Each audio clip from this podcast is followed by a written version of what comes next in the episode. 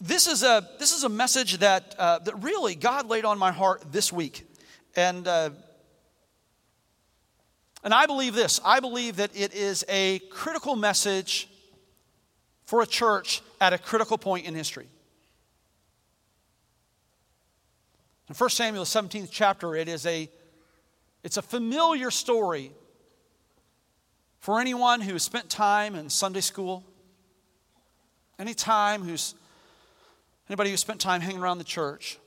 In the middle of this, in the middle of this story, the story of David and Goliath, we're told in 1 Samuel that David makes this declaration.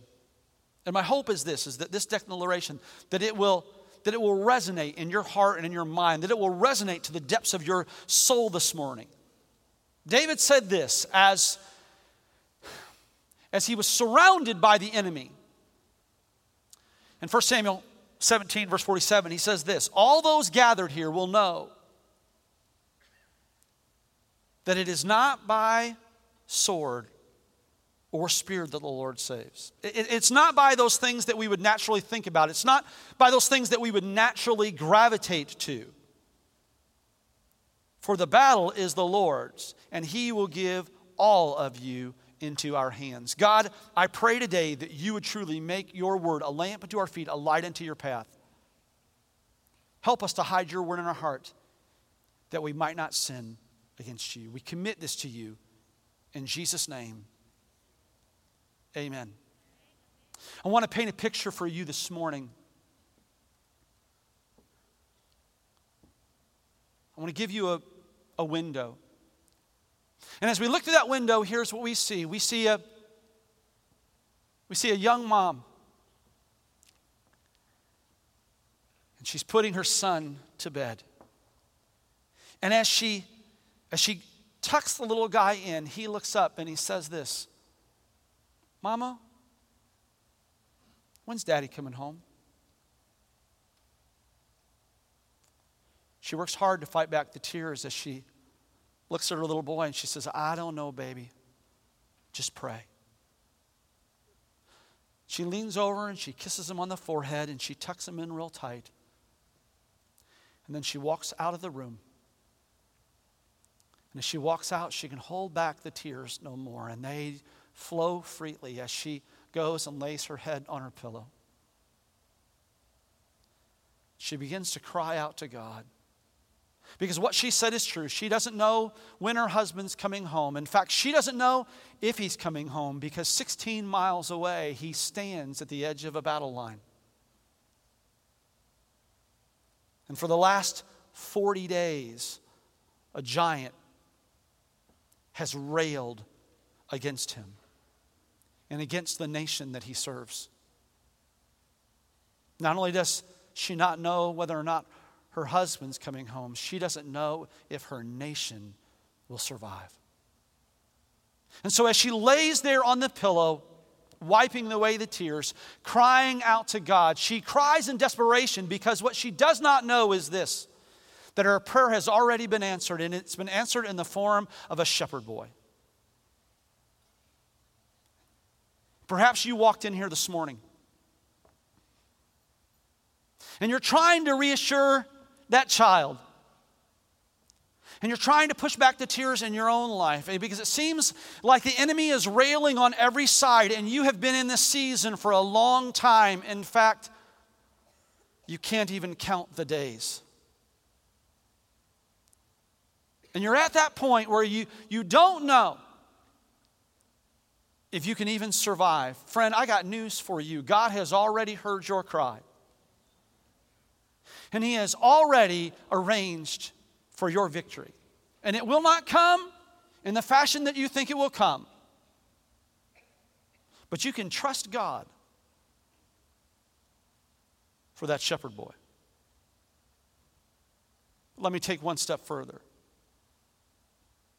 Because here's what I'm even more convinced of I'm more convinced that throughout this room this morning, there are hundreds of shepherd boys. Because you see, we live in a country, all you have to do is turn on the television, all you have to do is take a quick look on a computer screen, and here's what you'll discover that we live in a time, we live in a season, we live in a day and age where people are crying out in desperation and they're wondering, is there hope?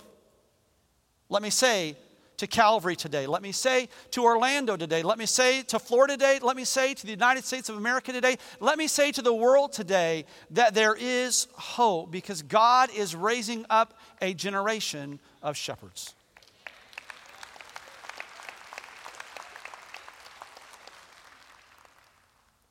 And God has a plan. God has a plan. So, this morning, what I want to do is I want to take a few moments to talk to you about how you can defeat the giants in your life. Because God has called you, friend.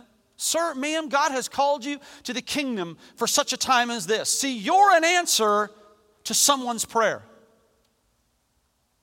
You're an answer to someone's prayer. But it requires you to rise up and be the champion that God has called you to be. It requires us as a church, individually and collectively, to rise up and be the champions that He's called us to be. Oh, the giants are real, and they are imposing. David's giant, nine feet, nine inches tall. The spear on the end of his sword, the spear alone weighed 15 pounds. The shield that he carried weighed over 125 pounds. Make no mistake, Goliath was not the figment of someone's imagination, nor was he overhyped. He was every bit the giant that he is described. And yet, greater is he that is in you Greater is he that is in you. Greater is he that is in you than he that is in the world. So, how do we do this? How do we how do we defeat the giants in our life? How do we conquer the giants in our life? How do you conquer your giant?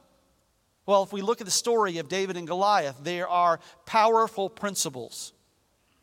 Principles that don't just apply to a shepherd boy in the valley of Elah, 16 miles west of Bethlehem. No, they are principles that apply in Orlando, Florida today. And I want to walk you through those this morning. The first thing that I want to point out to you is this is we we cannot follow the crowd. We have to stop following the crowd. It, it's so easy to do. It's so easy to go, well, this is what they are doing. This is what they are doing. And, and as David got up to the battle lines, here's what we find. As David got up to the battle lines, Goliath begins to taunt the armies of Israel. And what it tells us there in 1 Samuel 17 and verse 24, I want you to notice this. It says, When the Israelites saw the man, they all ran. They all ran. They all ran from him in great fear. So I want you to imagine this, okay? David is sent by his father, Jesse, to go up and see how his brothers are doing, right? So David makes sure that the, that the, that the flocks are taken care of.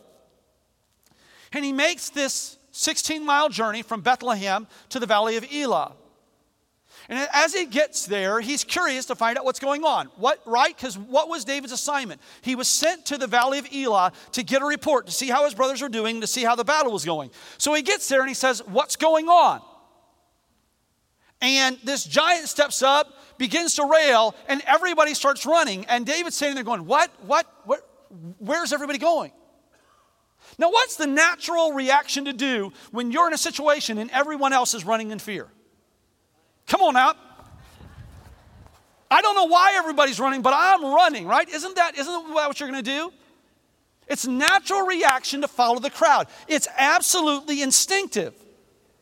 It's, it's an intuitive thing to follow the crowd. But understand this that more often than not, what God calls you to do is counterintuitive. Let me say that again. What God calls you to do is counterintuitive.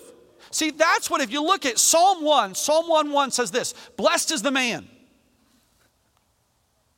And it immediately it says, Blessed is the man who does not follow the crowd. Blessed is the one who does not follow the crowd. This principle, it's woven throughout Scripture that we cannot be people that follow the crowd. I will tell you once again, I believe that this is an alarming trend in the church world today. For some reason, we want to figure out how we can get as close to the world and follow the trends of the world. And friends, that is a self defeating process.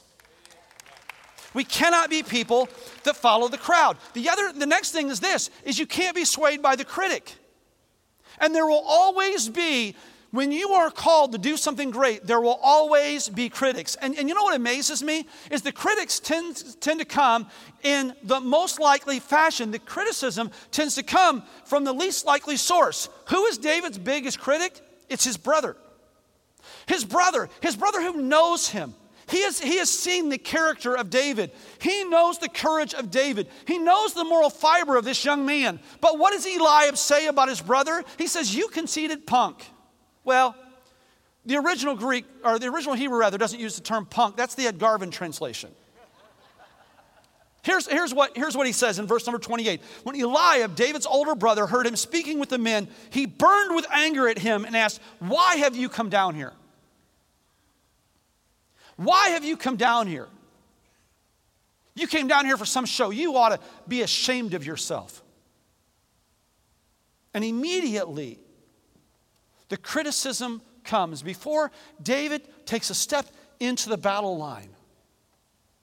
Before David engages on any level with the giant, the criticism comes. You will always face criticism. This is the reason why it's important that we embrace what the Apostle Paul said when he said this Am I now striving to please God or men? For if I'm striving to please men, I am not a bondservant of Christ. You know what I realize as the pastor of this church? I realize that on any given Sunday, that there's a few of you that walked in here and you don't like me. I have to be honest with you, that bothers me. I'm one of those people, I can be in a room of a thousand people, and if one person doesn't like me, I want to know who they are and I want to know why, and I want to try to win them over. But the reality is this is that if you allow yourself to be seen at all, there are going to be those folks who are going to not like you. Now, if you don't like me, you don't have a good reason. Because I'm genuinely a nice guy. But we have it. In fact, I, I, I, tell our pastors, our leadership team, this regularly. I tell them, as a leader, you don't get to choose whether or not you make people mad, you just get to choose who you make mad. There will always be, there will always be, there will always be the critic. And if you allow the criticism to mold you, if you allow the criticism to make you, here's what you're going to find the criticism will imprison you. Let me say that again. If you allow the criticism to mold you, if you allow the criticism to make you, what's going to happen is this is the criticism it will imprison you. So, if we're going to defeat the giant in our life, we cannot follow the crowd. We also, we, we can't be swayed by the critic. Number three, and friends, I, I, I tell you, this one is absolutely vital. It's absolutely important. And it's one of those that I see us doing far too often, and it is a fatal error. Number three is this don't try to wear another person's armor. Don't try to wear another person's armor. Right? David ends up standing before Saul. Saul is the king of the Israelites. Saul is a man that has incredible fame. Saul, for over 20 years, has led the nation of Israel, and he's led them in battle after battle after battle, victory after victory after victory. Saul has, scripture tells us, Saul has slain thousands. So Saul is a mighty warrior. And his answer to David's declaration that David's going to go forward and face this giant, Saul said, Here, put this armor on. The, number one, the armor is famous, right? It's legendary. It, it's, it's the weaponry of, in that day, Saul would be almost superhero like. he's definitely legendary. More than that, David knows this armor well because in 1 Samuel 16 it tells us that David was one of Saul's armor bearers. So it wasn't armor that was unknown to David, and it was armor that had an amazing track record. But it was not God's plan, it was not God's way. And here's what happens so often in the church world we'll see God move in a certain way in this location, and we go, God, we want you to do that here. We, saw, we see God bring a victory to a certain individual because they responded to God in a certain fashion, and we go, okay, I need to follow that formula and do that. God, do here what you did there, do now what you did before.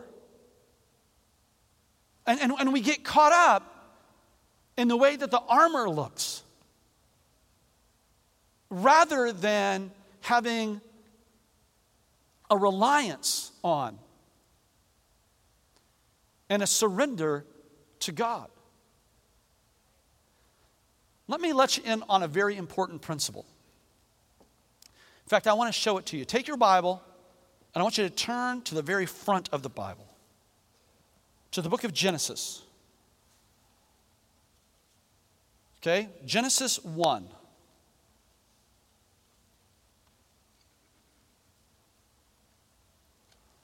Okay? So here's what I want to do. Let me have, uh, let me have one of those microphones. I have, I have blue white. Do you have it? Genesis 1? I want you to read the beginning of that. What does it say? In the beginning, God created the That's it. That's all I need. Try it again. Those, those, In the those. beginning, God created the heavens. So what did God do? created the heavens. He created. In the beginning, God created. So the first thing that you learn about God, the very first thing that you learn about God is this, is what? He is creative. Okay? The first thing you learn about God is this, is that he is creative. Okay? God created. And everything that you see, God created. You want to talk about the creativity of God. Think about just the, the, the, the species of spider. I don't know why God created so many of them. No, no, no. Let, us go something, something a, a bit less imposing. Let's talk about trees or flowers. The wonder of God, the grandeur of God. And the very first thing that you learn about God is this is that in the beginning God created, and yet We all too often we try to limit God, saying, God, you need to move in this way, God, you need to move in this fashion. God, this is what you did in 1972, so this is what you need to do in 2016. And God says, listen, that's not the way that I work. And so often we miss out on the victory, we miss out on the miracle, we miss out on the amazing thing that God wants to accomplish in us and through us and the, and the giants continue to rail because we're telling God how to do it. Because we're trying to put on old armor. And David quickly recognized, he said, This is not good. It's, it, I, can't, I cannot move around in this. You see, we, we can't follow the crowd. It's time for the church to stop trying to fit in, and instead, it's time for us to start standing out.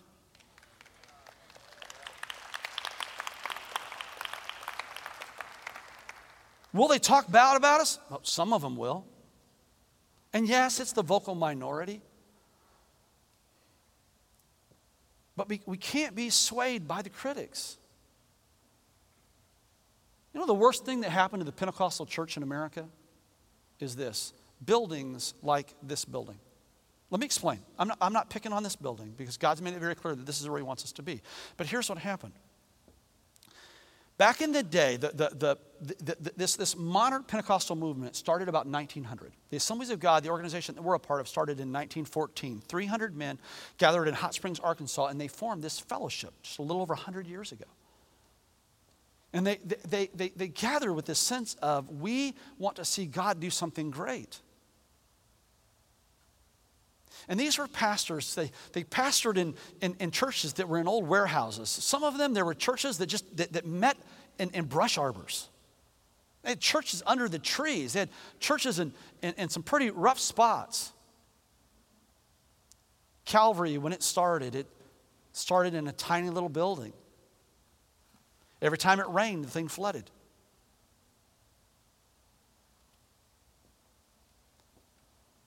But every time the church worshiped, it rained spiritual rain. But all across America, here's what happened is God blessed. And as a result of the blessing, the churches grew. And we went from meeting in old warehouses on handmade pews and metal folding chairs to having glorious buildings with massive seating and orchestra pits that can bring cars up out of the basement if we want. And something changed. Because now, instead of the one thing being God change a life, now it's God pay the mortgage.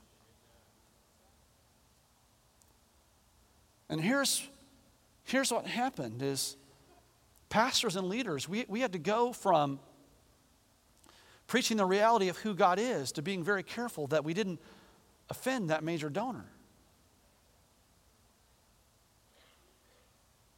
You see, we, we got caught up following the crowd, and as a result, we started catering to the critics. And, and then when God did something in one spot, we, we said, God, okay, we need you to do that here. And the giants just seemed to get bigger and more numerous. And along with that comes the giants' threats. In fact, that's the the fourth thing that I want you to understand this morning is that you, you can't be fooled by a, a giant's threats.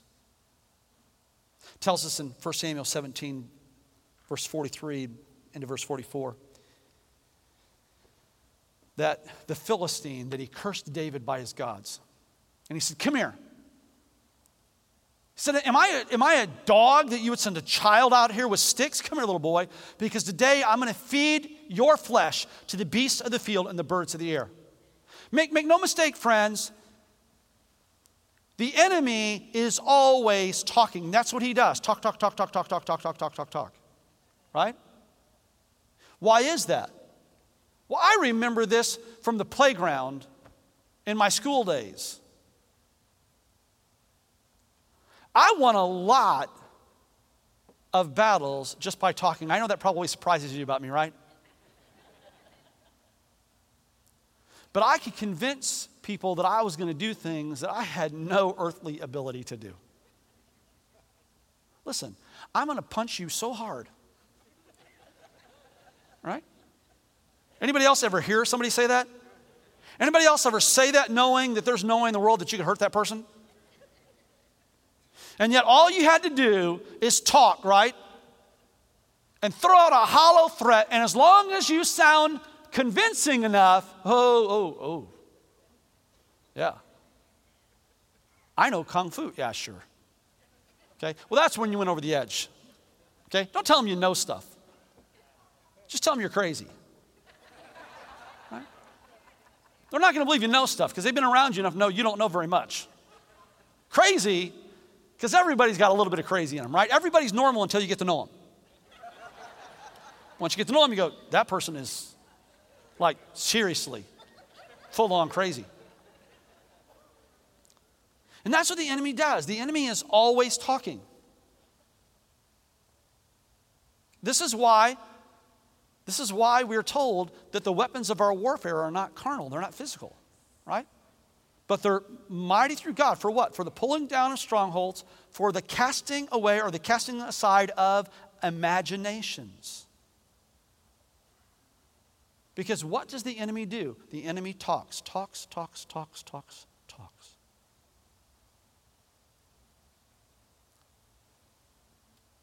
And you will always, listen, you will always find that the crowd is running in the wrong direction, that the critics will always be speaking their voice, that there will always be an unhealthy model to follow.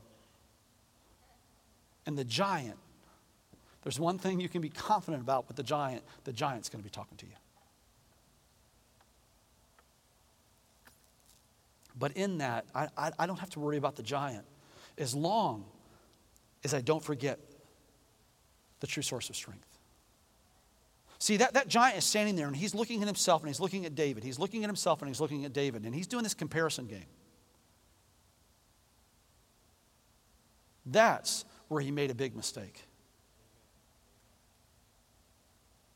We sometimes get sucked into that as well. We'll play the comparison game, right? We'll look at the challenge and we'll look at our resource and we go, uh, no.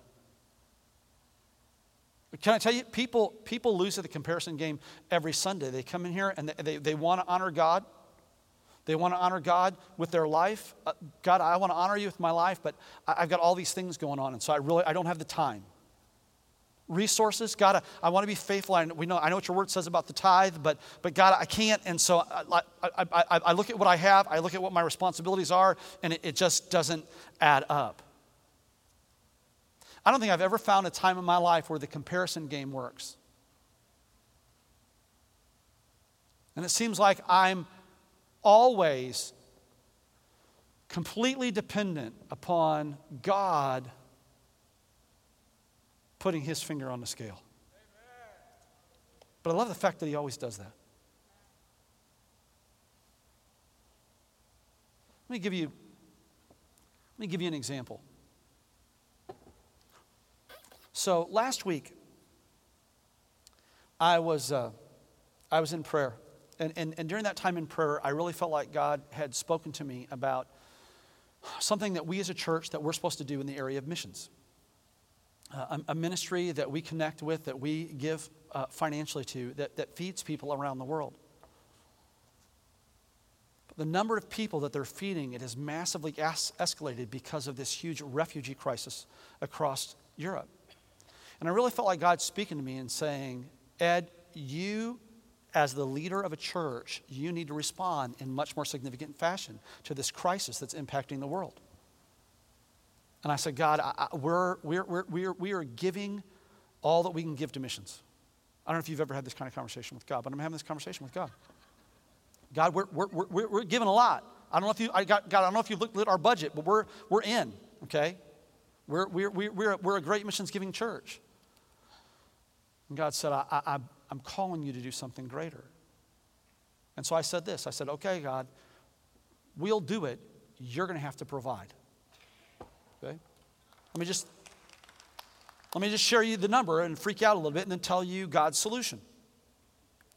So, I felt like God said, in addition to what you're already giving, you need to give an extra $150,000 a year to feed these people. It's a million meals. I really felt like the Lord told me that we were supposed to provide a million meals. I said, wow, that's a big number. Okay, God, I'm saying yes. You bring in the resource. So I get done praying. Right as I get done praying, my phone goes bing. I've got an email. It's an email from our church administrator. And she tells me this that Florida Hospital, Florida Hospital parks cars in our parking lot during the week. Florida Hospital needs to park, they need space to park more cars in our parking lot. I do the math, and if it hits the median number that they're talking about, guess how much money it will be?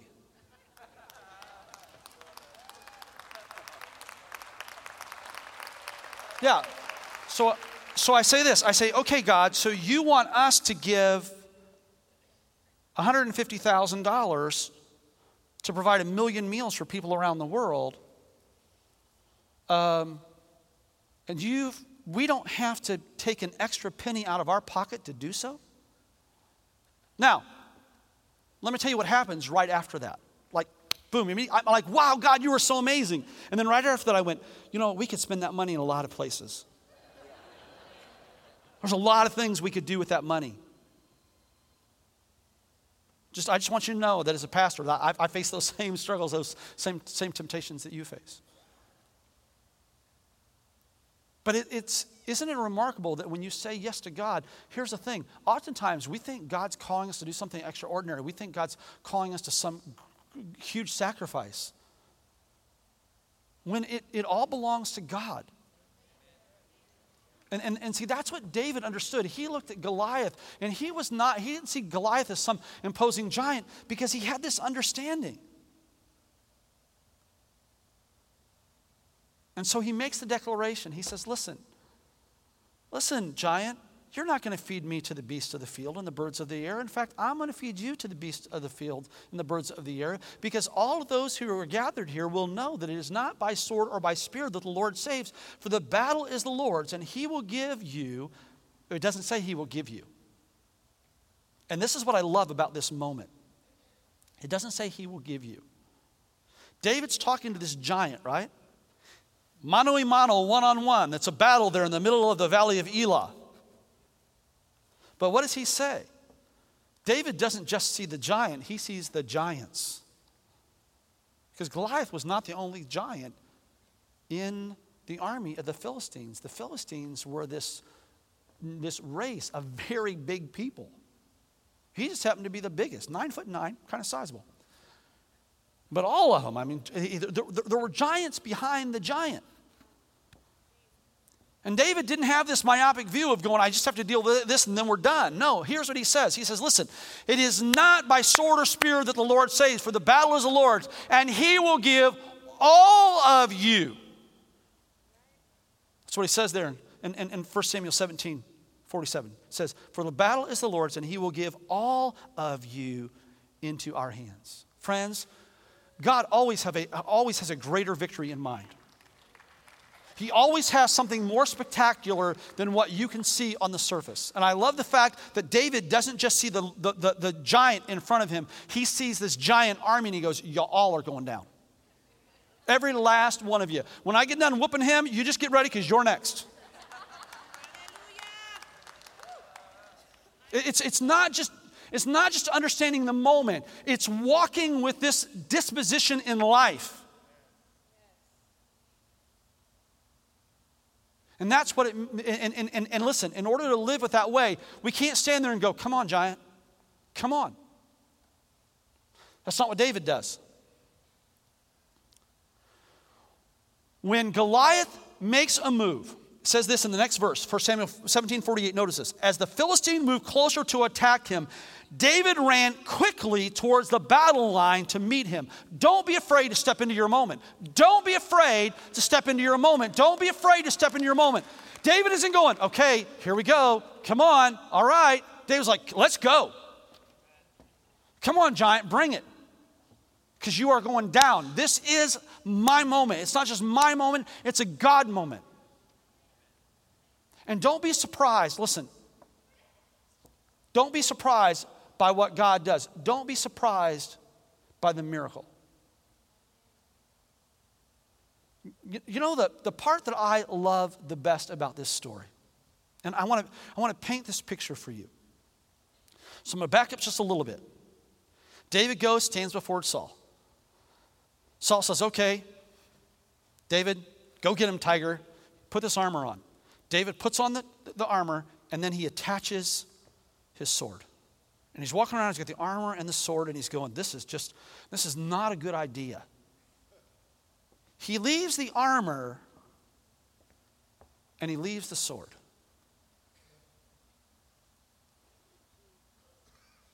And instead, what he does is he's got a staff and a sling. He goes down to the brook of Elah and he selects five smooth stones. A lot of people will tell you the significance of the five smooth stones. Do you know why he took five stones? If you know, you know more than me. I have no idea why he took five. He only needed one. Scripture doesn't tell us why he took five. And there are preachers that will give you all kinds of spiritual reasons for him taking five, that the five represent. The five, you know what the five smooth stones represent? Let me help you. They represent five smooth stones.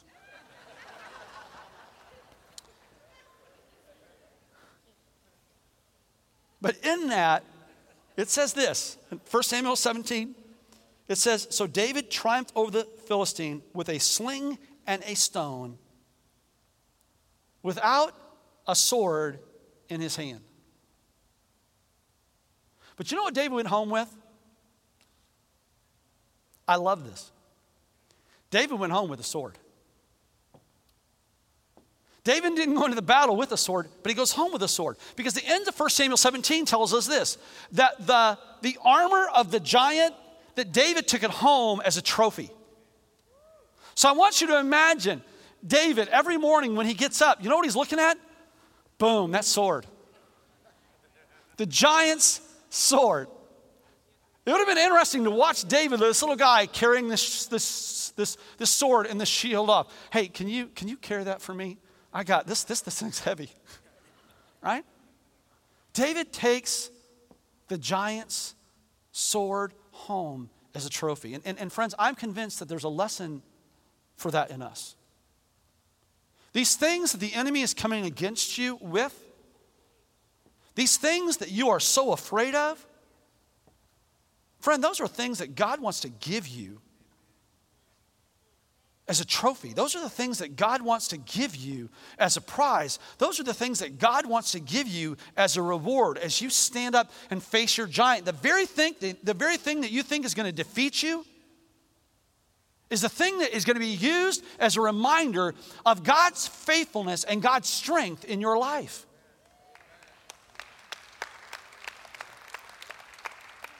Everybody who was running away was going, Wow, look at the size of that sword.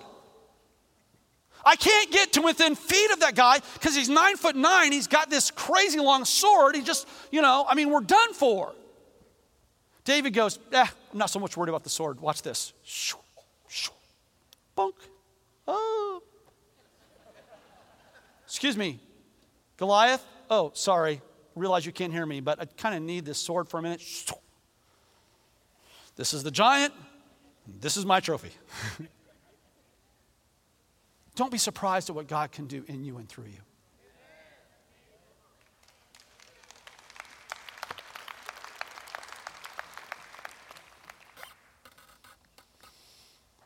somewhere tonight.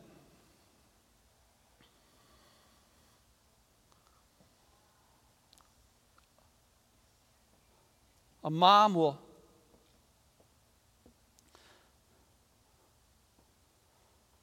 will be putting her baby down to bed. And that baby will say, Mom, is daddy coming home? And she'll say, I don't know, baby.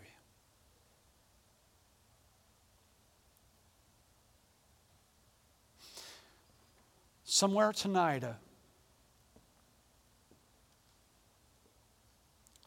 a husband will look at a wife and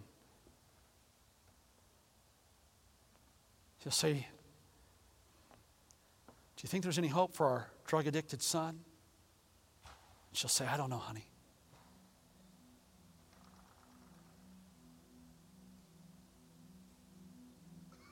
somewhere in Orlando.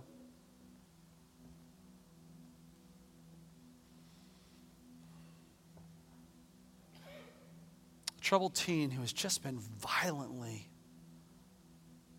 beaten by someone who should be their greatest protector is going to wonder out loud is there any hope?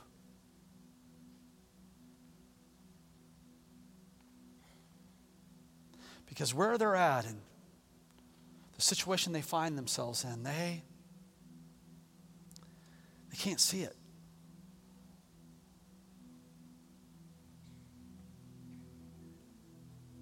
Here's what I believe. Not, not what I believe, here's what I know.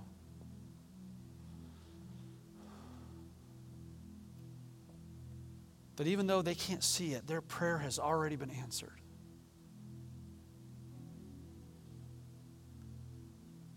Because God is raising you up